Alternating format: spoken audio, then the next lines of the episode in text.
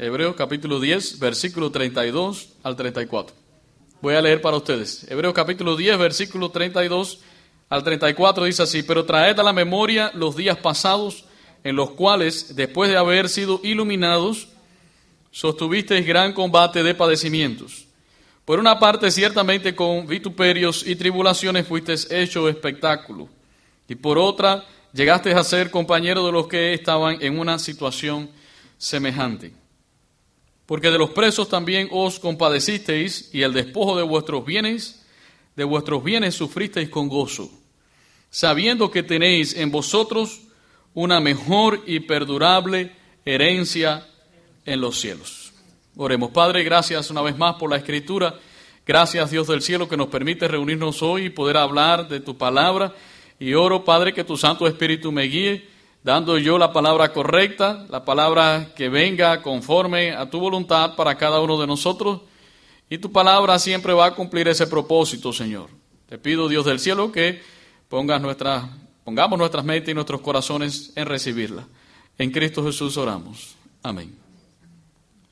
Bien, continuamos con nuestra serie Fe Perseverante. Recuerden que comenzamos el domingo pasado y el mensaje de hoy se titula La fe que persevera. Y entonces, como me gusta repetir, diga conmigo, la fe que persevera. Hemos hablado sobre el coraje de la fe y hemos visto cómo personas eh, de fe han creído a Dios y se han alineado a los planes de Dios. Y aprendimos algo muy importante el domingo pasado y es la manera en que Dios obra.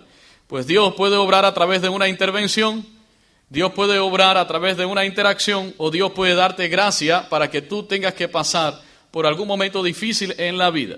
Y entender estas cosas nos va a ayudar a ser una iglesia más profunda y más madura. Algunos se desaniman cuando ven que no, cuando no ven respuesta de Dios y no entienden que no siempre Dios interviene con un milagro abriendo el mar. No siempre Dios va a sanar a una persona instantáneamente. A veces Dios también quiere interactuar. Hay algo que tenemos que hacer y yo voy a decir, parte de nosotros, parte de Dios, aunque la obra la hace el Señor. Usted necesita un trabajo porque no tiene buena economía, no debe quedarse en casa. Debe, orar, debe confiar en el Señor, en que Dios lo va a guiar a donde tiene que ir. Por lo tanto, no debe quedarse en casa esperando que el trabajo va a llegar. Dios quiere interactuar, Dios quiere que tú salgas, que hagas, que haga lo que tienes que hacer y Él te va a guiar, siempre confiando en el Señor. Pero algunos creyentes creen que por la llaga de Cristo hemos sido curados y eso significa que todo el mundo tiene que ser sano de una enfermedad. No entiende que algún día todos nos vamos a morir. Y es cierto que por la llaga de Cristo hemos sido nosotros sanados. Todos nosotros, hermanos, hemos sido sanados. Y esta sanidad no la podemos ver solamente desde el punto de vista físico, sino también desde el punto de vista espiritual.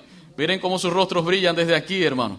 ¿Saben qué es eso? Sanidad de Dios, la bendición del Señor. Muchas veces tendremos que pasar por momentos difíciles y el autor a los hebreos se los decía.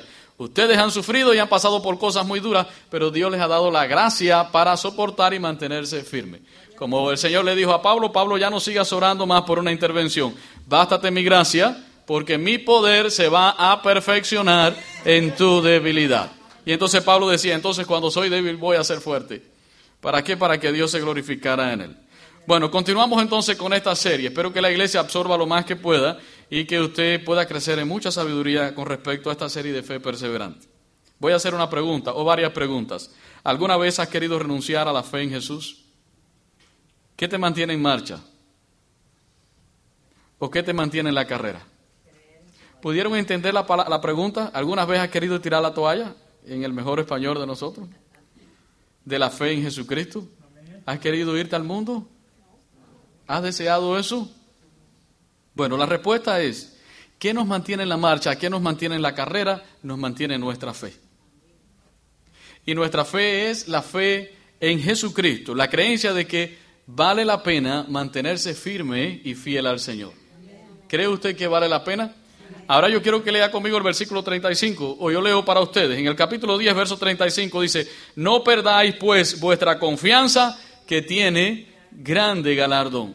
El autor a los hebreos les está diciendo, no se desanimen, no pierdan la fe, porque recuerden que hay un galardón grande para aquellos que esperan en el Señor. Y eso da ánimo, saber estas cosas. Ahora, vayamos entonces a la carta donde estábamos leyendo, en el versículo 32, y quiero, antes de leer de nuevo, recordarle a la iglesia que es muy importante para entender la carta a los hebreos, saber que el autor le está escribiendo a un grupo de creyentes en un estado de debilitamiento espiritual. Estos creyentes tenían un problema con la perseverancia. Comenzaron bien y algunas situaciones en el camino hicieron que ellos fueran retrocediendo poco a poco. Esta idea es importante mantenerla en la mente para poder entender esta carta. ¿Qué Dios nos quiere decir? Bien, yo quiero que regresemos de nuevo al verso 32 donde estábamos leyendo en un principio. Dice la palabra de Dios, pero traed a la memoria los días pasados, en los cuales, después de haber sido iluminados, sostuviste gran combate de padecimiento. ¿Qué significa ser iluminados? Bueno, el autor dice, después que estos creyentes o después que estas personas conocieron a Jesucristo, ser iluminados significa que ya habían conocido a Jesucristo, después de haber conocido a Jesucristo vino sobre ellos una fuerte persecución. Pero dice el autor de los Hebreos que ellos resistieron fuertemente en medio de esas circunstancias difíciles y se mantuvieron firmes en un principio. Ahora, Dice también, versículo 33, por una parte, ciertamente con vituperios y tribulaciones fuiste hecho espectáculo. Y por otra, llegaste a ser compañero de los que estaban en una situación semejante, porque de los presos también os compadecisteis y el despojo de vuestros bienes sufristeis con qué? Dice la Biblia, con gozo, sabiendo que tenéis en vosotros una mejor y perdurable herencia en los cielos. Dice, estas personas se conocieron un día a Jesucristo, pero a causa de conocer a Jesucristo fueron un espectáculo público, la gente se burlaron de ellos. Es la experiencia de nosotros también. Cuando conocimos a Jesucristo, nuestra familia misma se burlaba de nosotros. Perdimos amigos porque decían, ya este se fanatizó, está loco, está metido en la iglesia y allí el pastor le está lavando el cerebro. El pastor está haciendo un buen trabajo lavando cerebro. Bueno, esto es lo que pasa cuando las personas vienen a Cristo, pues a veces somos espectáculos, se burlan de nosotros, perdemos algunas cosas importantes, fueron ridiculizados por la fe en Jesucristo, perdieron posesiones, algunos hasta pensemos en el trabajo porque tuvieron que salir huyendo a causa de la persecución, pero aún así no se avergonzaban, se solidarizaron con los que estaban presos a causa de Jesucristo. Ahora, ¿cómo respondieron ellos a tanta crisis en su vida? ¿Se imagina que usted ahora comienza a perderlo todo por causa de Cristo? Ahora que de pronto bajen una ley que diga a todos los cristianos mm, ya tienen que renunciar a su fe. No pueden seguir reuniéndose, las iglesias comienzan a cerrar. Así que comienza una fuerte persecución sobre los creyentes. Dicen que le van a quitar todas las propiedades y por acá le van a quitar el trabajo por ser cristiano. Y cuando llegues a tu trabajo van a decir, te van a preguntar, ¿tú eres cristiano? ¿Qué vas a hacer? Bueno, los cristianos de aquella época renunciaron a todo. Tuvieron que perder todo. ¿Se imagina eso? Para nosotros hoy sería un desastre, hermano. Terrible serían estas cosas. ¿Y cómo ellos recibieron esto? Dice que lo recibieron con gozo. El versículo 34, la segunda parte, ahí del versículo 34 dice, sabiendo, perdón, y el despojo de vuestros bienes sufriste con gozo. Ellos dijeron, bueno, si hay que perder todo por causa de Cristo, lo vamos a perder. Quisiera que Dios nos diera esa fe, hermano, que pudiéramos ser fuertes, porque hoy no pasamos ni la mitad de estas cosas, tenemos otras crisis Nuestras luchas son ahora de otro tipo y son fuertes también. ¿Cómo podemos sufrir y cómo podemos pasar por las crisis? Pero dice la Biblia con gozo. Ahora, ¿cómo pudieron hacerlo? ¿Qué les dio la capacidad para no renunciar y aceptar todo con alegría? Bueno, evidentemente Dios tuvo que ayudarlos, porque hemos visto que por la providencia de Dios nosotros somos sostenidos para no caer del estado de la gracia. Si Dios nos salva y nos deja solitos, mañana perdemos la salvación. Pero la única manera de mantenernos en un estado de gracia hasta el final es que Dios nos sostenga con sus manos. Es la única manera. Pero el versículo 34 nos dice otra cosa. Vamos allí, la segunda parte del verso 34.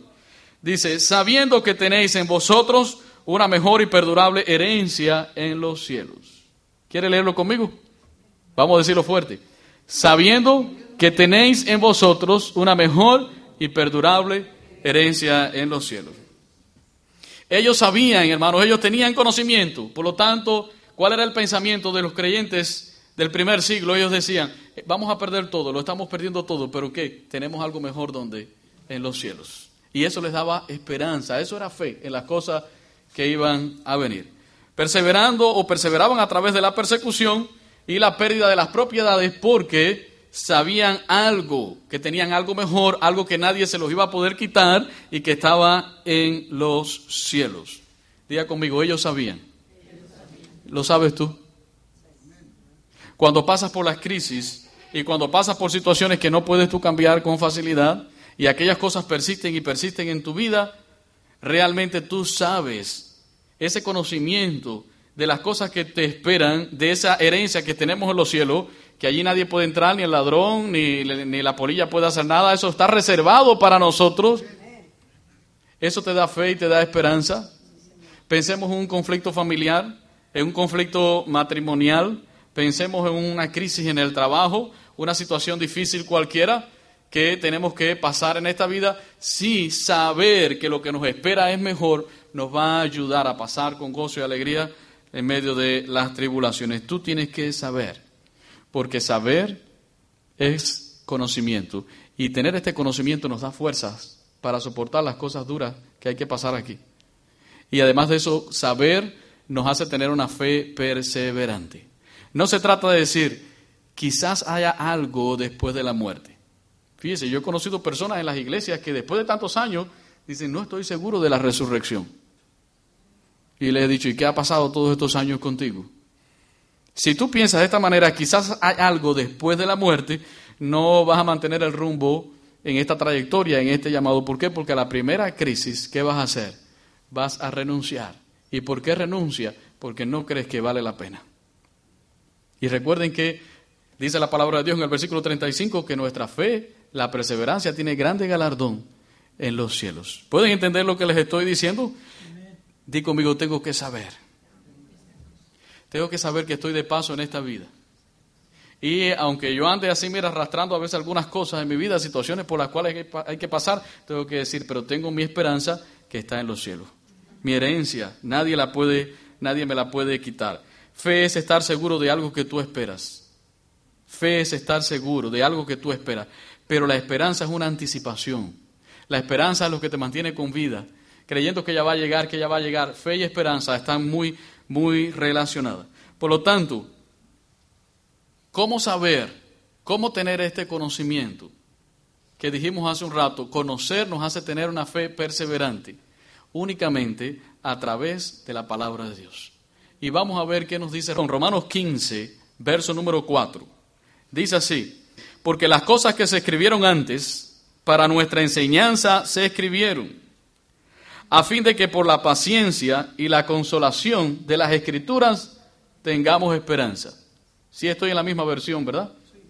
Dice que las cosas que se escribieron antes para nuestra enseñanza se escribieron a fin de que por la paciencia y la consolación de las escrituras tengamos esperanza. ¿Qué nos dice la Biblia? Que la palabra del Señor nos da conocimiento, pero además de eso nos da esperanza. Diga conmigo, conocimiento y esperanza.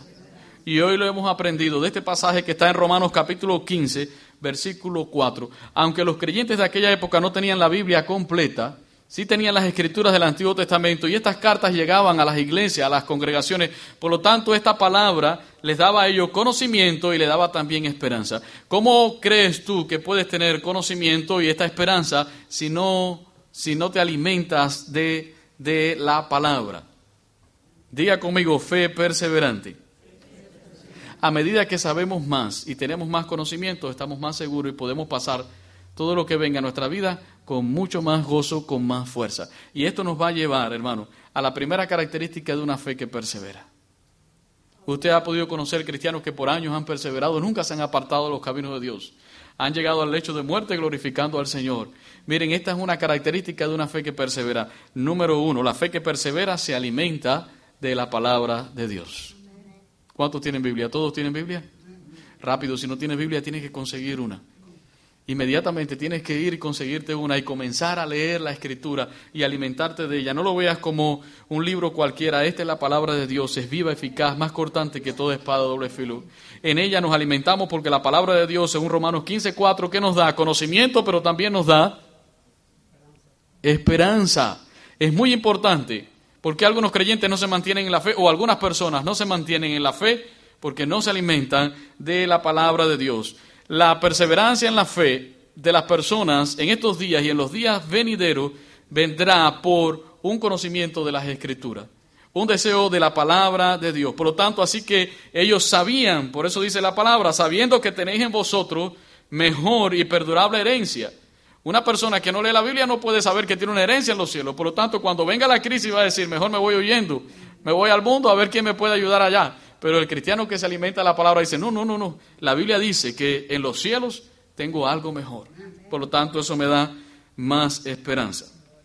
Ahora, algunos estaban disminuyendo en la fe. Estos creyentes que en un principio habían sido iluminados y que habían permanecido firmes en medio de las crisis, algunos de ellos estaban disminuyendo y disminuyendo en la fe. ¿Por qué razón?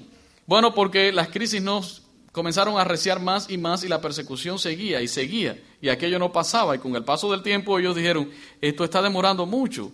Miren lo que dice el versículo 35. Hebreos 10, 35, ya lo hemos leído, pero yo lo voy a leer según la Biblia Dios habla hoy. Dice, no pierdan pues su confianza, porque ella les traerá una gran recompensa. Piense en un problema que persiste en su vida y no se va. Y no se va y no se va y está allí y está allí y está allí y no se quiere ir. ¿Seguirás tú confiando en Dios? Bueno, algunos creyentes de acá parecía que su fe estaba debilitándose y no querían permanecer. Así que el autor de Hebreo le dice, recuerden, no se debiliten en la fe, porque tenemos un gran galardón que está en los cielos. Lo sabían, lo sabían por la escritura, por la palabra de Dios. Nosotros, ¿cuánto más que tenemos toda la Biblia completa? Por lo tanto, los creyentes somos tentados a desanimarnos con el paso de los días y las constantes luchas. Escuche bien, porque este es un mensaje que usted está recibiendo. Con el paso de los días, seremos tentados cuando vengan las luchas algunas situaciones difíciles por las cuales tú estás orando y todavía no se van de tu vida, tal vez como Pablo que oraba allí para que Dios le quitara el aguijón de la carne y posiblemente seas tentado a renunciar o a tirar la toalla. Entonces, después no digas que nadie te lo dijo, hoy te lo estoy diciendo por la palabra del Señor que las tentaciones en la vida de los creyentes vienen por esta vía, tratar de renunciar y renunciar a la fe. Por lo tanto, el autor a los hebreos nos dice, mantengan el rumbo y no tiren su confianza. ¿Por qué? Porque su confianza tiene grande galardón. Hebreos 10:36, vamos a seguir, dice la Biblia, porque os es necesaria la paciencia, para que habiendo hecho la voluntad de Dios, obtengáis la promesa. Fíjense, dice la Biblia, ustedes necesitan la paciencia. Yo necesito la paciencia. Algunas Biblias hablan de resistencia. Y este es un buen consejo. Cuando alguien está pasando por un momento duro, usted llega y le dice, mira hermano, necesitas ser paciente en esta crisis. Algunas personas no entienden esto y te dicen, es que tú no estás pasando por lo que yo estoy pasando. ¿Cómo crees que voy a tener paciencia? Y la gente empieza a, a, a dar sus pataditas y, bueno, esto es un consejo bíblico. Y el autor de los hebreos le decía, oye, ustedes están pasando persecución por todo lo que ustedes han pasado, pero les digo que es necesaria la paciencia. Otras Biblias dicen, sean resistentes, resistan. Dice, porque después de haber hecho la voluntad de Dios, de haber sido fieles al Señor, para que después de esto obtengáis la promesa. Debemos perseverar y debemos terminar en esta carrera, porque cualquier renuncia nos va a descalificar. Escuche bien, nos descalifica. Y observe lo que dice a continuación, verso 37. Porque aún un poquito y el que ha de venir vendrá, y no tardará, mas el justo vivirá por fe. Y si retrocediere, no agradará a mi alma. Bien, esto es un mensaje claro, creo que más que claro. La persona que retrocede lo que está es mostrando su incredulidad en Dios. Aquí no está hablando de perder la salvación. Por eso le decía en un principio, es importante que entendamos por qué se le está escribiendo a estos creyentes. Se les está escribiendo porque están desanimados y se necesita animar a estos creyentes y animarlos. Es como cuando usted está aconsejando a su niño o a su hijo. Tiene que enseñarle la parte mala de la vida. No solamente la buena, sino tiene que enseñarle la mala. Y le tienes que decir, mira, tú agarras por este camino que es el camino que Dios nos enseña, pero si tú agarras por el otro, mira a tu alrededor todo lo que le ha pasado a estas personas. Porque a los muchachos hay que hablarles de esa manera, claro, aunque ellos no entienden muchas veces, ni, pero tú le das el consejo, este es el camino de Dios, pero esto va a pasar si tú te apartas, o si tú renuncias, o si tú no crees en Dios. Entonces, no está hablando de pérdida de salvación, sino está tratando de hacerles entender a estos creyentes una realidad espiritual. Dice, porque aún un poco el que ha de venir vendrá, pero si alguien retrocede, dice, no va a agradar a mi alma. Lo que está hablando aquí es que la, la persona que retrocede está mostrando una incredulidad. Recuerde que segunda de Juan 9 dice que si alguno dice que cualquiera que se extravía y no persevera, ese no tiene a Cristo. Realmente nunca fue salvo, no es salvo. Y por lo tanto, esa persona que tiene incredulidad y no fe, Dios no se complace en ella. Una persona que renuncia, que echa atrás, está mostrando que no ha creído verdaderamente en Dios y por lo tanto Dios no se agrada según lo que dice la palabra de Dios. Es la falta de fe que se evidencia en el retroceso. Algunos me han preguntado, pero hermano, ¿cómo es posible que gente que yo conocí en la iglesia por años, que predicaron, que hicieron y que deshicieron y todo lo que hicieron, ahora no están en los caminos de Dios? Su retroceso está mostrando una falta de fe. Realmente no habían creído en Dios, a menos que regresen algún día arrepentidos. Pero de otra manera, no habían creído en Dios. Muchas personas están en la iglesia y no son salvas, recuerden. Muchas personas están dentro del pueblo de Dios y todavía no han tenido la experiencia de la salvación. Por lo tanto, es necesario que crezca el, que crezca el, trigo, que crezca, que crezca la buena planta, pero también que crezca cizaña dentro de ella. Y no es necesario para nosotros quitarla. Dios cuando venga, Él hará su trabajo. O en su trayecto Dios lo va a hacer. Hebreos 11.6 dice, sin fe es imposible agradar a Dios. Ahora, me encanta lo que viene a continuación, versículo 39. Dice, pero nosotros no somos de los que retroceden para perdición, sino de los que tienen fe para preservación del alma. Dice, acuérdense que si alguien retrocede no va a agradar a Dios, pero nosotros no somos de los que retroceden, ¿cierto o no? ¿Hay alguien aquí que, que son de los que retroceden? Espero que no, hermano. Mi confianza es verlos a todos en la presencia de Dios. Si Dios me permite reconocerlos allá, creo que sí, espero que sí. Y nos podremos decir los unos a los otros, vale la pena, sirvió el esfuerzo, fuimos galardonados por Dios. Dice, pero nosotros no somos de los que retroceden para perdición, sino de los que tienen fe para preservación, para preservación del alma. Nosotros no somos de los que retroceden, dice, somos los que tienen fe y esta fe va a preservar nuestra alma. Una fe genuina, hermano, una fe genuina es la que no retrocede. Usted quiere identificar una fe genuina, no va a retroceder. Esa persona no retrocede, no ha puesto la mano en el arado, no mira atrás. Una fe genuina es una fe que persevera. Una fe genuina se mantiene en devoción, lealtad, adoración a Jesucristo. Y una de las evidencias de que una persona ha sido nacida de nuevo, de nuevo es que no da vuelta atrás. ¿Por qué? Porque la verdadera fe no se rinde, la verdadera fe no retrocede, la verdadera fe persevera hasta el final. ¿Lo quiere decir conmigo? La verdadera fe no se rinde. La verdadera fe persevera. La verdadera fe no retrocede. ¿Tienes tú esa fe?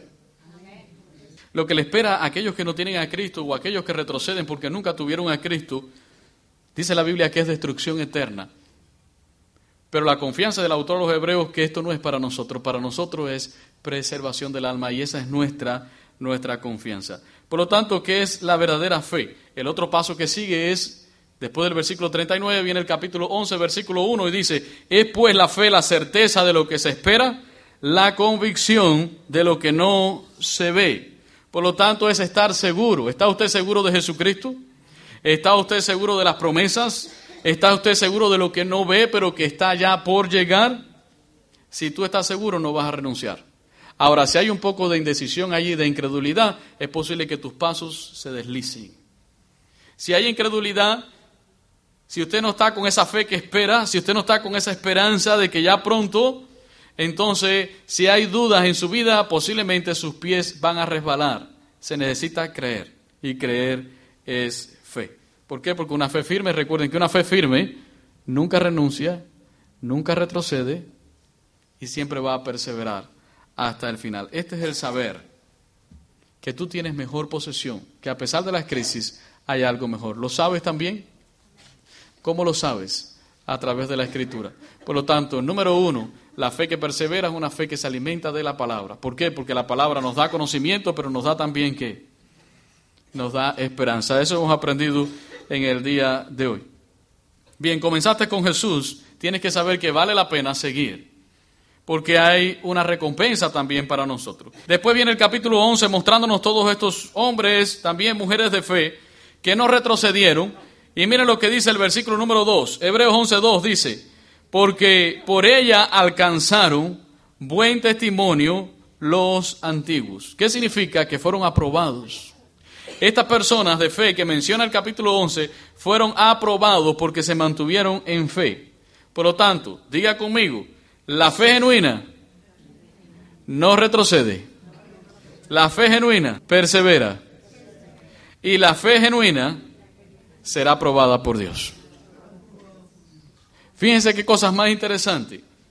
La evidencia de que tú eres salvo es que no vas a retroceder, tú te vas a permanecer en esa fe que permanece como estos hombres y mujeres de fe. Y tú tienes que saber que serás aprobado también al final por Dios. Ahora, quiero continuar ahora y saltar al capítulo 12, porque ahora no vamos a ver todos estos hombres y mujeres de fe. Vaya conmigo al capítulo 12, versículo número 1. Dice así. Por tanto, nosotros también, teniendo en derredor nuestro tan grande nube de testigos, ¿y quiénes son estos testigos? Posiblemente todos estos del capítulo 11, ¿no? Que nosotros brincamos y no los leímos. Dice, despojémonos de todo peso y del pecado que nos asedia y corramos con paciencia la carrera que tenemos por delante. Por delante, perdón. Bien, tenemos estos grandes ejemplos de fe genuina. Pensemos en gente como Abel, como Enoch, como Noé, como Abraham, que fue un hombre de fe, como Moisés, como Josué, Rahab, David y todas estas personas. Al parecer, lo que nos quiere ilustrar la palabra de Dios es que estas personas que ya corrieron la carrera nos están observando. Recuerden, esto es una ilustración. Usted sabe cuando te están mirando, ¿no? Usted va caminando y alguien te está mirando y tú sientes el peso de la mirada. Bueno, el mensaje aquí, la ilustración que nos quiere dar es algo así. Personas que ya corrieron la carrera nos están mirando. Personas que ya corrieron nos están observando. Piense en un estadio olímpico, piense que está lleno de espectadores, gente que ya corrieron la carrera ya llegaron, ya tuvieron su, premio, nos están observando a cada uno de nosotros. No solamente piense en estos hombres y mujeres de la fe, piense tal vez en su papá y su mamá que fueron cristianos, que ya partieron para estar con el Señor. Piense también en un hermano en Cristo. Piense tal vez en un pastor que usted tuvo y ya murió, y ya pasó la meta ya está en la presencia de Dios. Piense en muchísimos santos. Cuando hablo de santos, hablo de personas que creyeron en Jesucristo, abuelo, abuela ¿Cuántos tuvieron aquí padres cristianos? Y abuelos cristianos.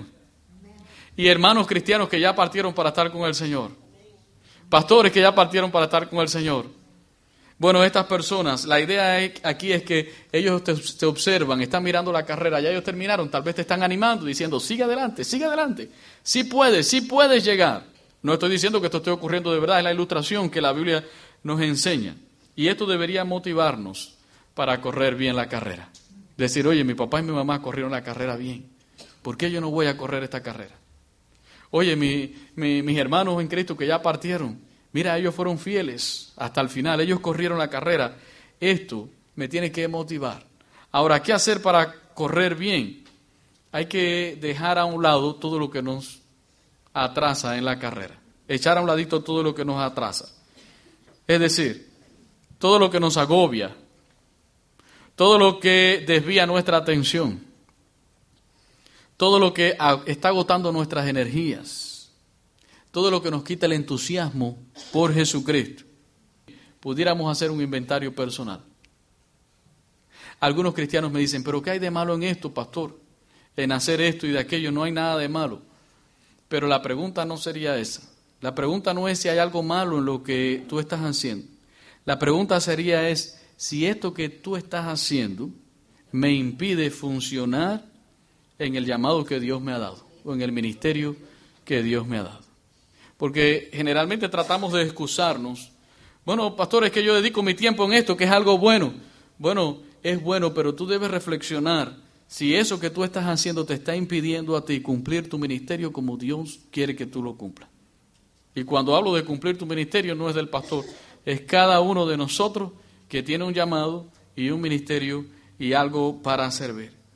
Estoy hablando de hábitos, estoy hablando de relaciones que no funcionan, estoy hablando de los equipajes del pasado, que a veces nosotros cargamos con estas cosas del pasado, eh, de preocuparnos demasiado por todas las cosas, de la falsa, culpa y pasatiempos, hermanos, que es una de las cosas que más daño está haciendo a las iglesias.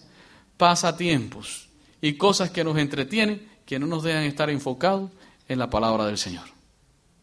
Piensa en cualquier pasatiempo. La televisión, puede ser el deporte, puede ser el entretenimiento y cosas que los cristianos generalmente decimos, esto no es malo, esto es para bien, pero piensa si esto es un peso que está sobre ti, que no te deja avanzar en la vida cristiana. Y creo que sí, y esto que estoy diciendo es para la iglesia para nosotros, para el aposento alto. Creo que muchos de nosotros pudiésemos ser ya maestros, que pudiésemos ser ya personas bien crecidas en el Evangelio, pero cargamos con un saco, hermano, que nos está atrasando y no nos deja avanzar. Pero hay algo también, hermano, que no deja avanzar al creyente. Vamos al versículo número 12, capítulo 12, versículo número 1. La segunda parte dice, despojémonos de todo peso y del pecado que nos asedia y corramos con paciencia la carrera que tenemos por delante. El pecado es una carga, hermano, que no deja que los cristianos avancen. ¿Por qué? Porque el pecado nos enreda. Cualquier práctica de pecado. Y usted dirá, pero sí, práctica de pecado en la iglesia. Sí, cualquier pecado, hermano, que usted esté practicando en su vida, no te va a dejar avanzar en la vida cristiana. El jueves hablaba sobre ello en la noche. Si ves al cristiano por ahí, está entumecido, engurruñado, casi no te quiere mirar la cara, siente vergüenza porque sabe que está en una práctica de pecado, ese cristiano no puede avanzar. Pero cuando decide dejar el pecado y romper esas cadenas por decisiones, hermanos, que tomamos en la vida, porque a veces estamos enredados en el pecado y queremos una intervención, que Dios venga y rompa las cadenas. ¿A cuánto les gusta eso? A todos, pero a nadie le gusta tomar decisiones y decir, no, en el nombre del Señor, esto no me conviene, esto no es para mí, yo no he sido llamado a esto. Y cuando el cristiano rompe con esas cosas, hermano, lo ve que hasta se endereza, hermano, la joroba que tenemos aquí atrás se nos quita. Y el rostro comienza a brillar. ¿Por qué? Porque estás creciendo. Porque ese pecado, esa carga que te estaba doblando ahí detrás, el lomo, como decimos nosotros, ya se fue. Y tú puedes crecer y puedes caminar en el Señor. Esto es maravilloso, hermano. Quiero que la iglesia lo entienda de esta manera.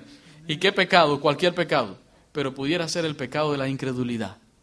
Fíjense que todo este capítulo 10, 11, 12 nos está hablando de la fe.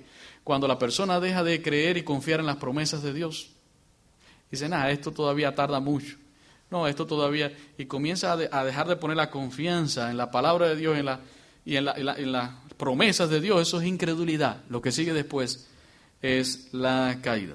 Luego continúa diciendo el versículo 2, puesto los ojos en Jesús, el autor y consumador de la fe, el cual por el gozo puesto delante de él sufrió la cruz, menospreciando lo propio y se sentó a la diestra de Dios. Y esto nos va a llevar a la segunda característica de una fe perseverante.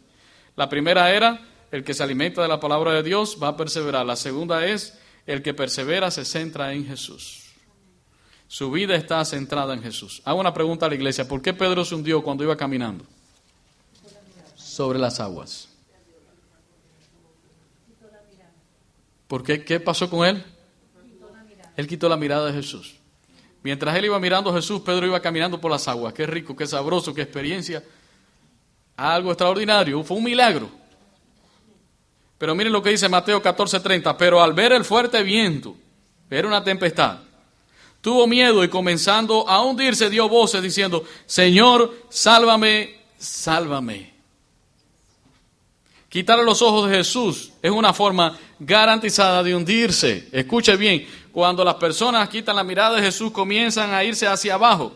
En una carrera importa mucho donde tú mires. Y los corredores, como el hermano Gloria, que fue corredor en su época, sabe que esto es importante. Y los atletas cuando se preparan, ellos se preparan también en estas cosas. Ellos tienen que saber a dónde van a mirar, cuáles son las miradas equivocadas.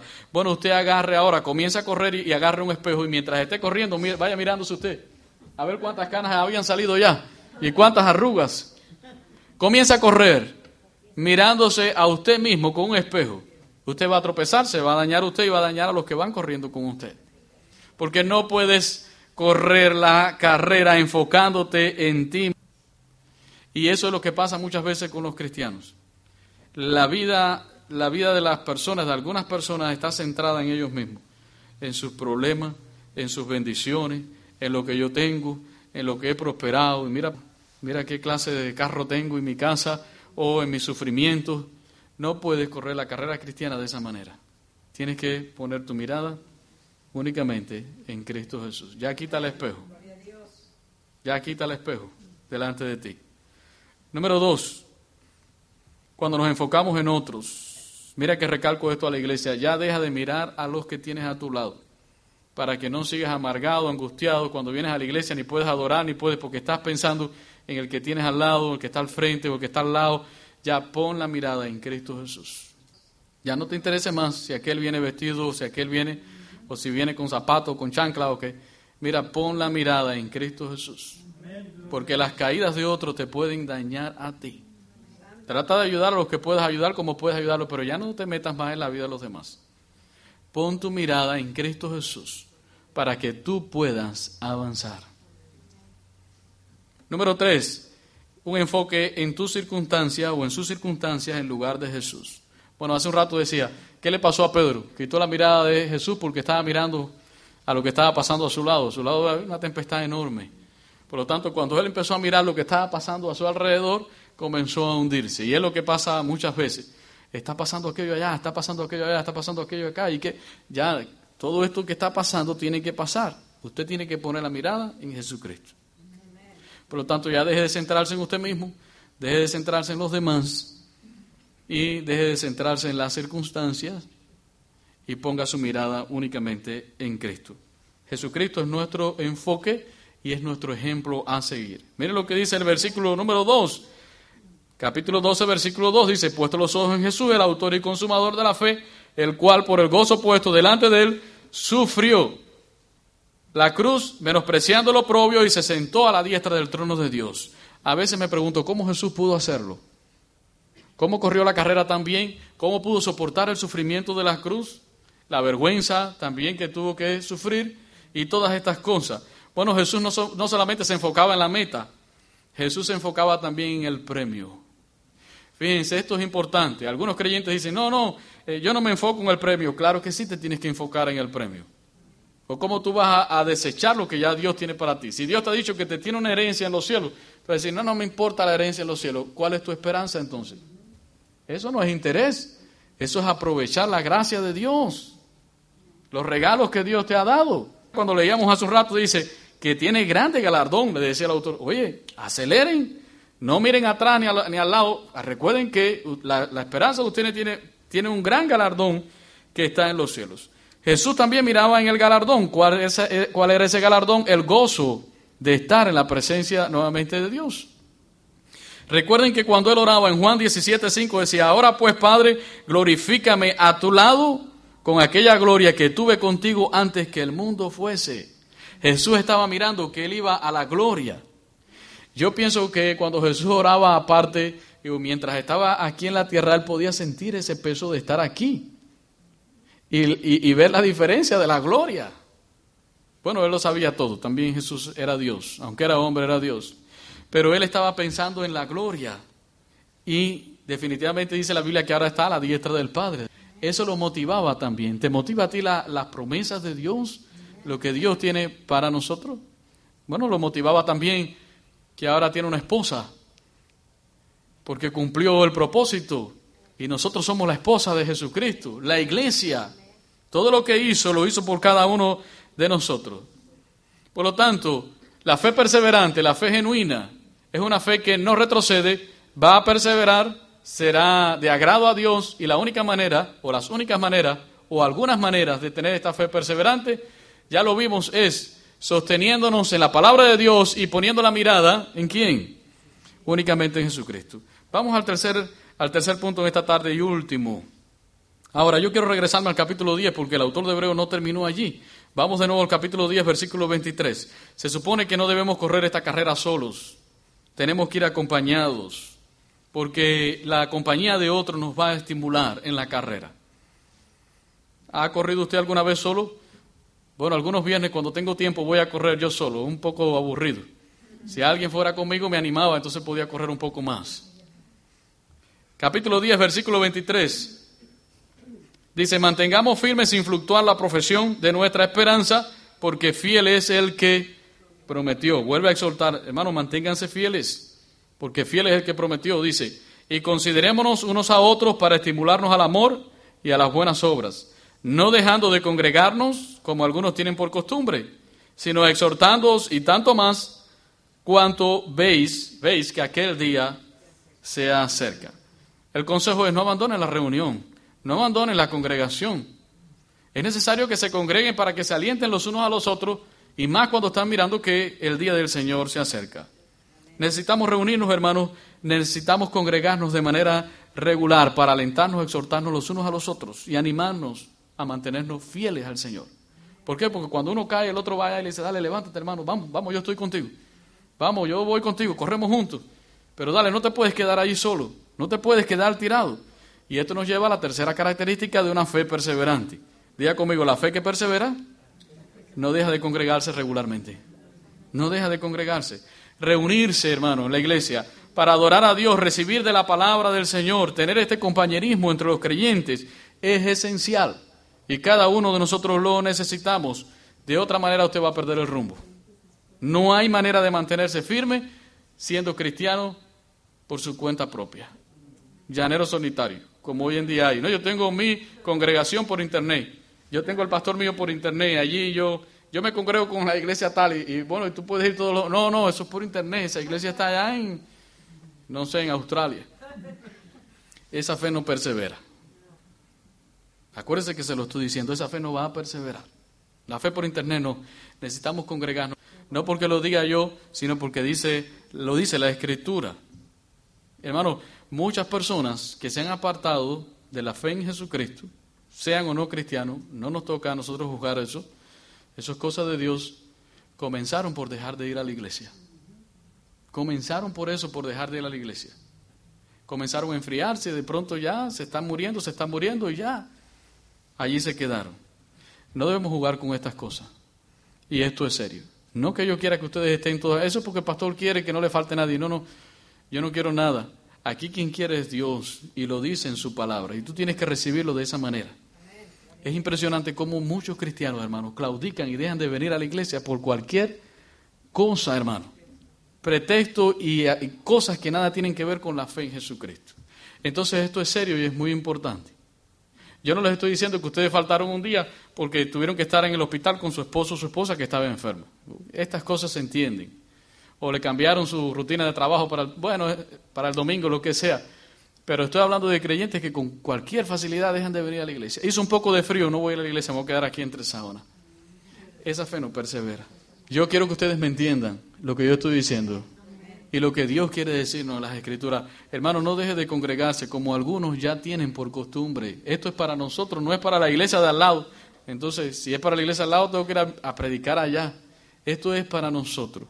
No dejemos de congregarnos por cualquier situación, hermano, que no tenga nada que ver con la iglesia o situaciones que nosotros tal vez podamos, podamos, no sé, hacer un cambio. Pero qué bueno sería que la iglesia no claudicara tan fácil. Que la iglesia pudiera decir, no, no, no, no, no. Ese día es el, mío, el día mío de ir a la iglesia. Me da pena contigo, aunque sea mi amigo, lo que sea. Ven que, que, mira, hay un barbecue aquí el domingo. ¿A qué hora va a ser? A la una. Qué lástima, me encanta el barbecue, pero a la una es el servicio. Pero hermano, está, pero tú estás fanatizado con la iglesia. Creo que sí. Pero la Biblia dice que no nos dejemos de congregar por un barbecue. No, no dice eso. Pero le puede decir, pero ¿qué te parece si estiras un poquitico? Después de las tres estoy en tu casa. El servicio se acaba a las tres, voy para allá a comer. Hay muchas formas. La deserción espiritual no ocurre así, mire. La gente no, no se van así como así. Esto ocurre por un proceso poco a poco, muy lento. Pequeñas decisiones que vamos... Esto no tiene problema. Esto no tiene nada. Esto no... ¿Para qué? Mejor me voy a quedar en la casa porque tengo muchos platos que lavar aquí por toda la semana trabajando. Deje los platos allí, hermano. Venga a buscar del Señor. Después saque un tiempo y lave los platos. Plato sucio va a haber todo el tiempo. La verdad se lo digo. Todo el tiempo. Se lo digo porque ahora mi esposa está trabajando, hermano. Y esta semana mi niña estuvo enferma y, yo estuve algunos días con ella en la casa, hermano. Todo el tiempo estaba yo ahí lavando platos en el, en el eh, Sara, esto no se acaba. No se acaba con esto. ¿Qué es esto, hermano? Necesitamos perseverar en la fe. Mire lo que dice la Biblia, Eclesiastés 4.9 dice, mejores son dos, mejor son, es dos que uno. Eclesiastés 4.9 dice, mejores son dos que uno porque tienen mejor paga de su trabajo. Y el versículo 10 dice, porque si cayere, el uno levantará a su compañero. Pero hay del solo que cuando cayere, no habrá quien lo levante. No hay quien lo levante. A medida que nos mantenemos conectados en la comunidad, nos podemos apoyar mucho más. Y cuánto más cuando alguno de nosotros, hermano, quiere dejar algún pecado. Hay algún hermano que está luchando contra el cigarro, por ejemplo, un vicio, y está ahí en la pelea, en la pelea, en la pelea contra la droga o... Mire, hermano, cuando usted viene a la iglesia, siente diferente. Cuando comienza a adorar al Señor y escuchar la palabra y ve que se le acerca un hermano y ora por usted, eso lo, lo mantiene fortalecido. Pero peleando usted solo esas batallas por allá en la casa, no vas a poder. La fe que persevera no es así. La fe que persevera dice, me voy, me voy corriendo. Voy para la casa de Dios. Voy para la casa del Señor. Voy a buscar del Señor. Esa es la fe que persevera. Cuando otros caminan contigo, hermano, tú puedes, tú puedes seguir adelante. Como decía hace un rato, cuando corremos solo podemos desanimarnos, pero cuando alguien va contigo te va animando. Tú dices, no me voy a quedar atrás, tengo que seguir, tengo que seguir en este maratón. Hay un viejo proverbio que dice, cuando corres solo, cuando corres solo, corres rápido, pero cuando corren juntos, corren lejos. Pueden llegar muy lejos. Seguramente usted ha visto los letreros por ahí que hay en los, los vecindarios que dicen vigilancia del vecindario. Eso significa que hay un grupo de personas que están observando. Muy bien, y te están cuidando. Cuando usted sale, que va de visita a algún lado, le puede decir a los vecinos, oye, ¿por qué no me echa un ojo aquí a la casa? Pues voy a estar varios días afuera, cuando sales de vacaciones. Eso significa que otros te están cuidando, que hay como una protección. Bueno, podría yo preguntarte, ¿tienes a alguien cuidando tu alma? Yo sé que Dios es el pastor y obispo de nuestras almas, pero yo quiero que ustedes entiendan esto. Necesitamos personas a las cuales podamos darle cuenta de nosotros. Personas que, que uno pueda rendirle cuenta y decirle, mira, ando así, ando asado, se sientan juntos, se toman un café, conversan, que tú sabes que no te va a juzgar, sino que te va a apoyar y va a estar allí contigo. Te va a decir, dale, yo voy a estar orando por ti, vamos a hacer esto, yo me pongo de acuerdo contigo, vamos a orar, te voy a ayudar. Si es posible, nos podemos reunir una vez a la semana, te voy a mandar unos versículos bíblicos, es decir, personas que te estén ayudando, que estén orando por ti, personas que te estén levantando tienes eso, es muy, muy, muy importante. Solo nunca vamos a vencer. Muchas personas fracasan porque quieren, quieren andar solo. Necesitamos. ¿Hay alguien que está vigilando espiritualmente por tu alma ahora mismo? ¿Alguien que está cerca, te está ayudando para que no caigas, te está abriendo los ojos de vez en cuando? Son gente amiga, son personas amigas.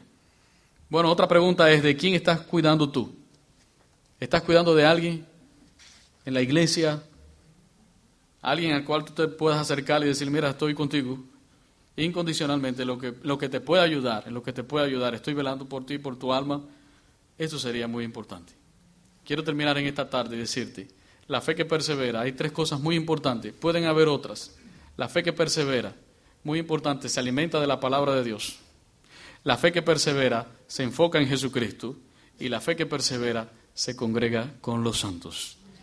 Y recuerde algo, la fe que persevera siempre valdrá la pena. Va a valer la pena. El día que esté en la presencia de Dios lo va a saber. Y recuerde que tiene grande galardón. Diga conmigo, se alimenta de la palabra de Dios, se enfoca en Jesús y se congrega con los santos. Que Dios les bendiga esta tarde y que la fe de cada uno de nosotros persevere. Que pasen los años y los años y, y que nosotros nos pongamos viejitos en la fe que es en Cristo Jesús. Que no se diga que hemos puesto la mano en el arado para mirar atrás. No. Si usted se siente débil en su fe, mire lo que la palabra hoy le ha aconsejado. Vuélquese a la Biblia. Mire a Jesucristo. Ya deja de, enfocarte en otras cosas. Y además de eso, ven a la iglesia y congrégate. Vamos a orar. Les invito a ponerse de pie para orar los unos por los otros. Después vamos a pedir algunas peticiones de oración si hay necesidad. Pero póngase de pie hoy y vamos a orar y pedirle, Señor, ayúdame a perseverar en la fe con estos consejos de la palabra del Señor.